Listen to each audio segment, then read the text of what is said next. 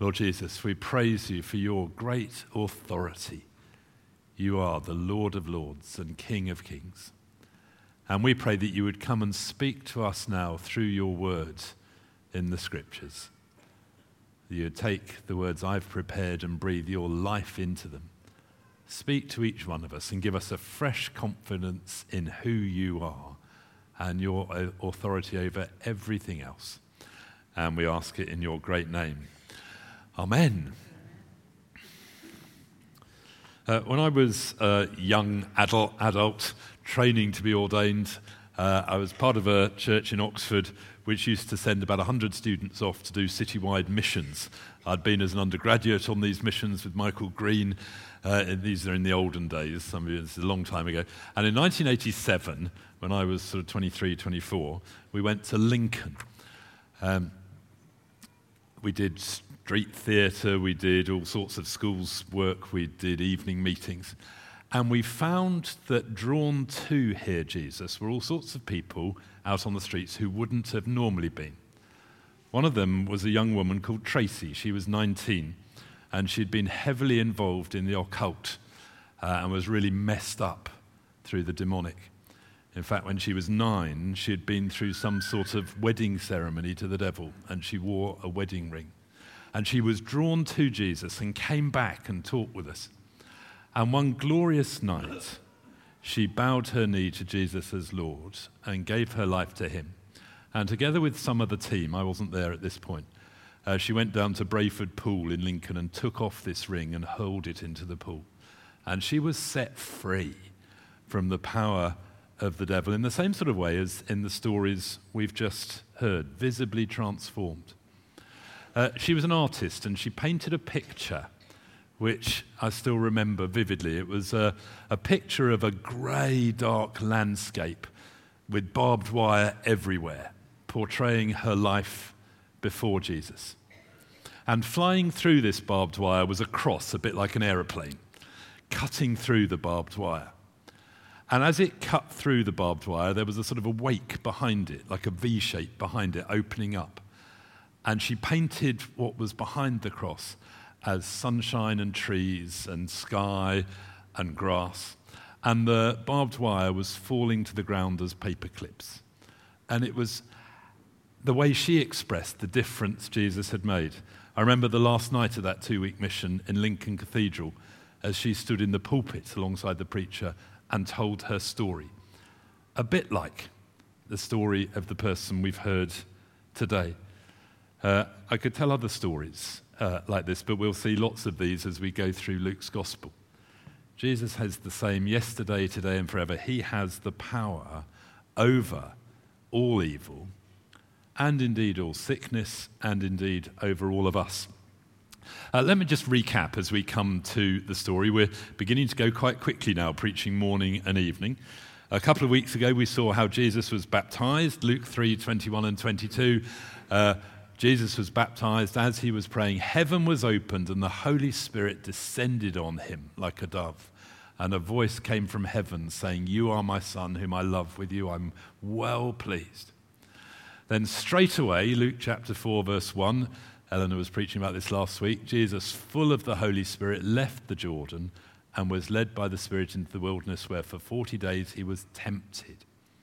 A real spiritual battle about his ministry and call. And at the end of those forty days, we realize Jesus had gone in full of the Spirit, but verse fourteen of chapter four, he came out in the power of the Holy Spirit, and news about him started to spread. Uh, he went to his hometown of Nazareth and preached in Nazareth, and said that these words from Isaiah the prophet had come to be fulfilled. Uh, we were thinking about these last Sunday evening, Luke chapter four from verse sixteen. He went to Nazareth where he'd been brought up. On the Sabbath day, he went in the synagogue as was his custom. He stood up to read, and the scroll of the prophet Isaiah was handed to him. Unrolling it, he found the place where it is written, "The Spirit of the Lord is on me, because he has anointed me to proclaim good news to the poor. He sent me to proclaim freedom for the prisoners, recovery of sight for the blind, to set the oppressed free, to proclaim the year of the Lord's favor." Then he rolled up the scroll, gave it back to the attendant, and sat down. The eyes of everyone in the synagogue was fastened on him. He began by saying to them, "Today this scripture is fulfilled in your hearing." There's been so much of the Holy Spirit in Jesus' baptism, with him all the way through the temptations, coming out in the power of the Spirit, uh, knowing that God had called him to be the fulfillment of that prophecy in Isaiah. And a very strong reaction to that sermon. If you were here last Sunday night, you'll, you will have heard it. First of all, they're really pleased with him. Then they take real exception to him and try and stone him. Uh, and Jesus decides that Nazareth isn't the best place for his ministry, and he comes down to Capernaum, which is where we pick up the story today. Uh, as we go through Luke, we will find Jesus' authority over everything. We'll find his authority over storms as he calms storm. Supremely at the end, his authority over death as he rises again. But today, three areas of his authority. The authority of his teaching, the authority he had over the demonic, and his authority over sickness. And I'll try and avoid preaching three sermons. They're, these are themes that we're going to return to again and again and again. So first of all, the authority of his teaching. Uh, so from our passage today, chapter four, verse thirty-one and thirty-two. He went to Capernaum, a town in Galilee. On the Sabbath, he taught the people. They were amazed at his teaching because his words had authority. Now, we've had a hint of that already back when he was twelve in the temple, chapter two, verse forty-six and forty-seven. Uh, his mother and father had found him among, among the teachers, listening and asking questions. Everyone who heard him was amazed at his understanding and his answers, even when he was twelve. That has developed to the point where everybody is amazed at his teaching. We find this again and again at the Feast of Tabernacles, for example, John chapter seven, forty-five and forty-six. Uh, they sent the guards to arrest him. The temple guards went back to the chief priests, and the Pharisees asked them, "Why didn't you bring him in?" The guards replied, "No one ever spoke the way this man does." There's something about the way he spoke and his authority that just imposed itself on most people. Uh, as he approached the cross in Jerusalem, I love this bit. We'll get to this uh, uh, in a few months' time. Luke nineteen, forty-seven and forty-eight.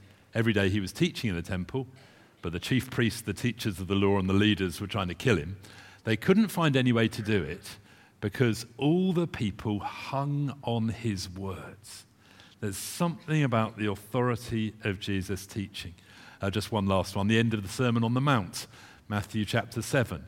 When Jesus finished these things, the crowds were amazed at his teaching because he taught as one who had authority. And this raised real questions for them. Where did he get this from? We find in John chapter seven, this question is being asked, verse fifteen, seventeen. How did this man get such learning without having been taught? Jesus answered, "My teaching is not my own. It comes from the one who sent me." Jesus is, is always claimed to be one with the Father, that what he says is what God says. And then Jesus says, "Anyone who chooses to do the will of God we'll find out whether my teaching comes from God or whether I speak on my own." Uh, reading it and studying it is good, but it's when we try and put it into practice that we find out if this is really true.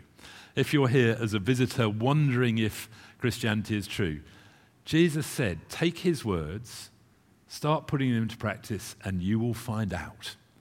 Uh, Sitting in your armchair, you won't find out. It's good to talk about it. It's good to come to Alpha. It's good to come to churches. As we try and live this out, we find that this is God's word to us. And it sets us free. Jesus teaches what God teaches. He knows how we are made. He knows how we live best. And it is the way to freedom. So in John eight, thirty-one and thirty-two, we read this. Jesus said, "If you hold to my teaching, you're really my disciples. You will know the truth, and the truth will set you free." Now, sharing a little earlier about General Synod, uh, we have a mountain of stuff to read. But I was one testimony of someone I found striking this week. This was of a young woman who had never heard the teaching of Jesus and the scriptures on sexual ethics. She'd never heard the historic teaching that the vast majority of the church worldwide holds to. that sex is God's gift for marriage uh, and not outside. And her reaction to that was, you mean I'm worth it? It was, this was setting her free uh, to be the person she knew she was, and not just to be used or abused by others as our society would do. Uh, it's a wonderful example of how the teaching of Jesus will set us free. It's not easy. Uh, Jesus said in Matthew seven that it's a narrow road, Matthew seven, thirteen and fourteen. Uh, enter through the narrow gate. Wide is the gate and broad is the road that leads to destruction, and many enter it. But small is the gate and narrow the road that leads to life, and only a few find it. And there are those in the Church of England who are trying to make the gate wider, uh, to make it more attractive. That is not the way of Jesus. The way of Jesus is, it's a narrow road, but it's the way to life. And it's difficult to live God's standards as single. It's difficult to live God's standards as married. It's why we're on the marriage course. It's why we're so thrilled that Eleanor's brought the Securely Single course. Uh, Eleanor's going to be on Radio four, ten past eight on Sunday morning next week, talking about the, the Securely Single course. We want to help people in this church to follow the teaching of Jesus in every way of life. And one of the keys to following Jesus is to listen to his word, his teaching. Uh, it's amazing that he gave his authority to the Old Testament. When the Old Testament said something, as far as Jesus was concerned, that settled it. And he's God. He gave his authority to the disciples and said his Holy Spirit would lead them into truth as they wrote what was there in the New Testament. And we believe that the Scriptures are the word of God as much as we believe that Jesus is the word of God. And so we need to devote ourselves to them. I love this from the early church, Acts chapter two, verse forty-two. They devoted themselves to the apostles' teaching, to fellowship, to the breaking of bread and to prayer. We live in a world that is post-Christendom. Lots of Christian values still in our society, but people going a different way. And we need to be more and more serious about submitting to Jesus' teaching, the way that gives life. As Saint Paul put it, Romans twelve, verse two, don't conform to the pattern of this world, but be transformed by the renewing of your mind. As we read Jesus' teaching in the Scriptures, it affects our thinking. Then we can test and approve what God's will is, his perfect, pleasing and perfect will. I better move on, because I said I got three points, and that's in danger of becoming uh, a whole sermon on the Scriptures. But the first authority is his teaching. It was recognized by everybody. Then the second strand of his authority today, the way he casts out evil spirits and his authority over evil. Let's just recap this again, uh, chapter four, thirty-one to thirty-seven. Uh, in the synagogue there was a man possessed by a demon, an impure spirit.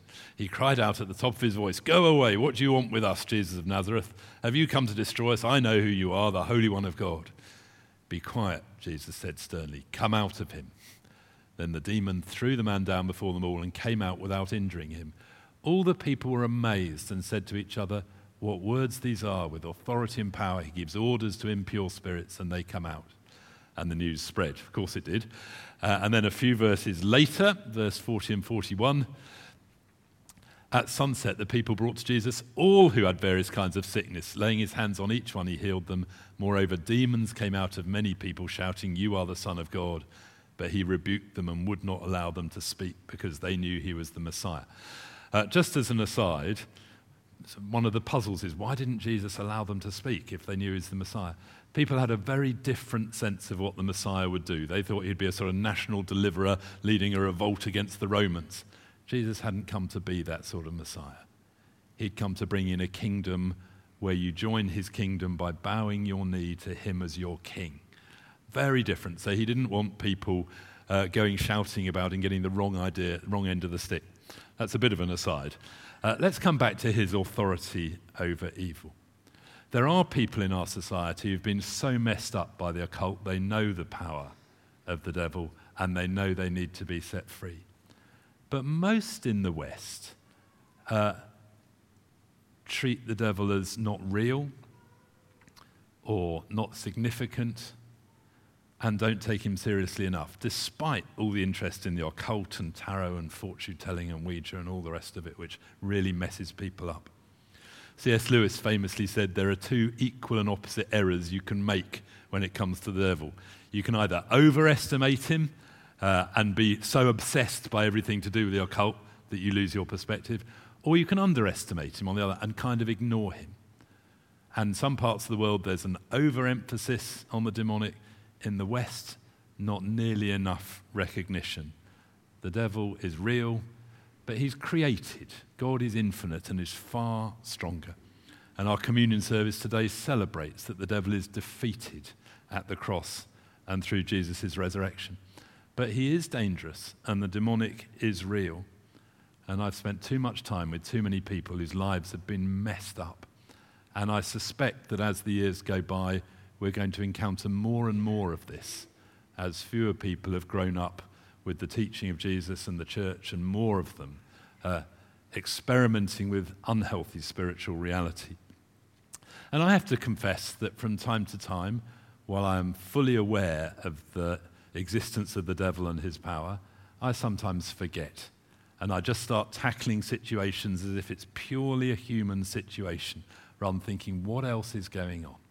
We live in two realms at the same time, a physical realm, stuff we can see and hear and smell and taste and touch, but also a spiritual realm. We can't see it. And just as much as there are radio waves and T V signals and phone signals running through this building that we can't see them, if we got out our phones and switched them on, we can encounter them, so there is a spiritual reality. Jesus was very, very clear about that. So are the scriptures. The story of Job peels back the curtain to what's going on behind the scenes. Uh, my favourite story on this is Elisha's servant. Do you know the story in the Old Testament where uh, there's an army trying to capture Elisha, and they surround the town where he is, and his servant gets up in the morning, pulls open the curtains and sees this army, and instead of taking Elisha his cup of tea in the morning, He, sa- he rushes in and says, "My Lord, there's an army trying to capture you." And Elisha is not fazed. He just prays to the Lord, open his eyes.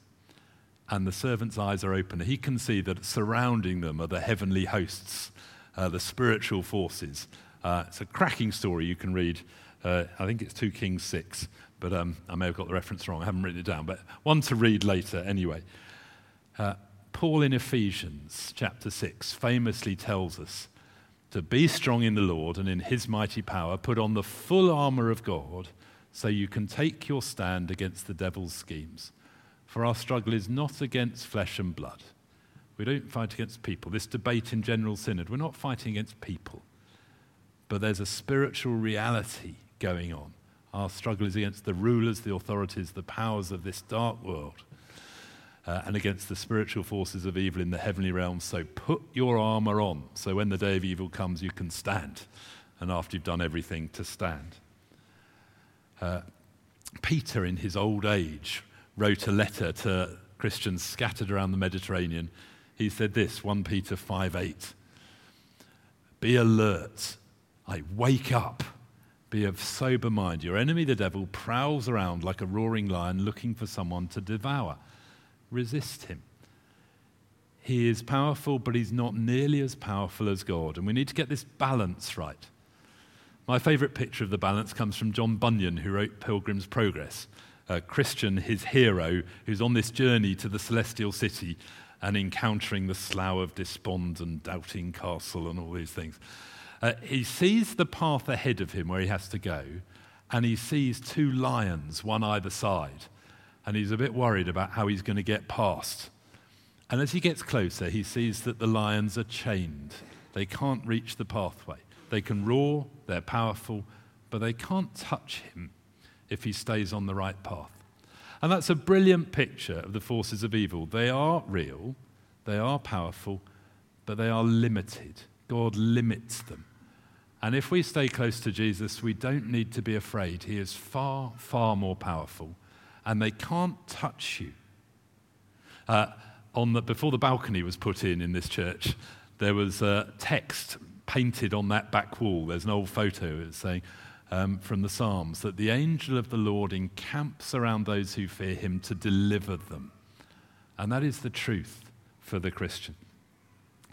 Uh, most of the way that the evil one tries to get at us subtly is by affecting our thinking, whispering lies to us. Uh, some of you may remember that this time last year, as a Lent book, we we read this as a church, John Mark Comer's Live No Lies. How many of you How many of you read that? I'm not asking how many of you bought it and put it on your shelf, but how, how many of you actually read it? Uh, so I got a spare copy. Who didn't read it and would like to read this? It's brilliant. There we go. I think that's Sarah at the back. Can we pass that o- uh, over on the side? Pass that along to Sarah there. She, her hand was up quickest. Uh, this was a superb book saying, oh, we fight against the world, the flesh, and the devil. The world is, the, in the sense of the godless world, that tempts us to go its way rather than God's way. The flesh is our own sinful desire that finds that appealing. And the devil tries to lie to us to get us to go the wrong way. Uh, just we need to remember this. And we'll, we'll hit this a lot through Luke. We had it last week, the temptations in the wilderness. We'll get it when we encounter Legion, the person that Jesus casts all these demons out of. We'll find Jesus gives his authority to the twelve and the seventy-two to heal the sick and cast out demons, uh, and more on more. And ultimately, Jesus defeats evil at the power of uh, uh, by his resurrection at the cross. Uh, and Luke tells many more stories about that in Acts as well. Uh, so many. Now, if you're at all worried, can I just, um, let's put this verse up. First John four four is a lovely verse. Um, Dear children, you are from God. You've overcome them. The one who is in you is greater than the one who's in the world. If you are a Christian, Jesus lives in you by his Holy Spirit. Jesus is far greater, so you do not fear. But we do need to be aware. Uh, finally, today, Jesus has authority over sickness. His words have power. He has authority over evil. He has authority over sickness. I love this story of Simon Peter's mother-in-law, uh, Luke four thirty-eight and thirty-nine. Jesus left the synagogue and went to the home of Simon. Now, Simon's mother-in-law was suffering from a high fever, and they asked Jesus to help her. So he bent over her and rebuked the fever, and it left her. She got up at once and began to wait on them. And there's a fantastic three-point sermon right there, one on prayer. They asked that Jesus to help her. What a great description of prayer. One on Jesus' power. He rebuked the fever and it left. And one point on her serving. She got up and waited on them. We're all called to serve, um, mostly in the area of our calling, what God calls you to do. But all of us are called to serve when things just need doing. Like the marriage course coming up needs people to help, um, and we want to. We got people to help when we did the Securely Single course. Same for the marriage. We just need people to roll up their sleeves and help. So please do. It's the way of Jesus. He sets us free, and we serve. Now there'll be a lot more about healing as we go through Luke, and I'm not going to preach a whole sermon on healing. Just to say that Jesus has the power to heal, and there is a mystery. Sometimes we find he heals. And sometimes we find he doesn't. Uh, and we live in this overlap between when he came the first time and the kingdom has broken in, and when he will come again, when the kingdom will come fully, and there'll be perfect healing. And in this overlap time, we find sometimes he heals and sometimes he doesn't. Uh, I first learnt this as a child in the village where my dad was the vicar. Uh, and I'll... Old boy called Arthur had a bad back. Now, Arthur was a godless old fellow, never came to church. Um, but his back was so bad, he tried everything. Someone suggested he asked the vicar to pray for him. So my dad went to pray for Arthur's back. And at that time, my dad didn't really believe that God healed. Um, but he thought, well, Arthur has asked me to go and pray, so I better pray for him. He went and prayed for his back. And then Dad said he avoided Arthur in the village because he didn't want to have to say, to try to explain why it hadn't worked. But eventually, there's a small village, he bumped into Arthur in the village shop, and out of courtesy, he had to say, how's your back? And Arthur said, oh, it's great, thanks. The day you prayed for it, it got better. It's been brilliant ever since. No one was more surprised than my dad, but he, he had to re-examine what the Bible taught about healing and started praying a lot more for it. Arthur could not believe that the God he had cursed all his life cared for him. Arthur came to living faith. Uh, started coming to church. Some years later, Arthur's back played up again. This time he got on the phone to my dad quicker. Vicar, will you come and pray for my back? Same man, same back, same vicar, same prayer. God, please heal Arthur's back. This time Arthur's back was not healed. But God, as Arthur sort of wrestled with that, he found God was doing deeper things within him. And ultimately, what we most need is to become whole within. So we find sometimes God heals to demonstrate his power, sometimes to demonstrate his love for us. Sometimes he doesn't because he's doing something more within us. We don't fully understand, uh, but we won't be perfectly healed until the day we die or Jesus comes again and we'll be in glory with him forever. There's much more to say about that, but the more we pray for healing, the more healing there is. Uh, but I think I love the bit that Christian healing is God meeting you at your deepest point of need. Um, let's go to the end of our passage. I need to come into land. Luke four, forty-two to forty-four. Jesus has this authority, and yet we find his top priority is to carve out time for prayer. At daybreak, Jesus went to a solitary place. The people were looking for him, and when they came to where he was, they tried to keep him from leaving them. But he said, I must proclaim the good news of the kingdom of God to the other towns also, because that is why I came. The crowds were pressing in on him, but he made time for prayer alone with the Father every day. And he got his guidance clearly there, and he checked he was absolutely in line with what the Father was doing. Now, we worship Jesus, who has authority over everything. Sickness today, Satan, we'll see storms later in Luke.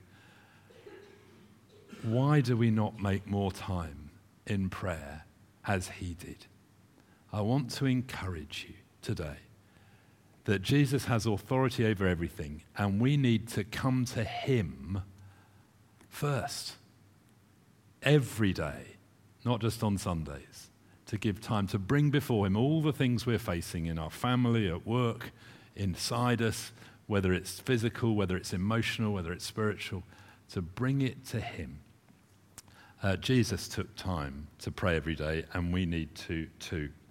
I think I better stop there, otherwise we're going to be here uh, cutting into lunchtime, so perhaps the band will come back. Uh, all these themes we will find later on through Luke, but let's stand and we'll pray together. Um, this is an extended time of response with communion. In a moment, we're going to sing the song, Hide Me, uh, Protect Me. We're praying for the Lord to protect us. He has the authority to protect us from all the storms. We're going to come to communion where we receive the very life of Jesus by faith as we eat and drink the bread and the wine. And then we're going to sing the song, I just want to speak the name of Jesus over every situation. He has the authority. But before we even sing, let's pray. We bow before you, Lord Jesus. Praise you that you have the words of eternal life. You have authority over everything, over creation, over health, over evil. That your words have power. Forgive us for not devoting ourselves to your words, for not taking enough time in prayer, when all authority is there. We pray, pour your Holy Spirit on us as a church, on us as individuals, and give to us a deeper sense of your authority over everything. Just be still for a moment and see if anything particularly comes to mind that the Lord wants to bring to your attention.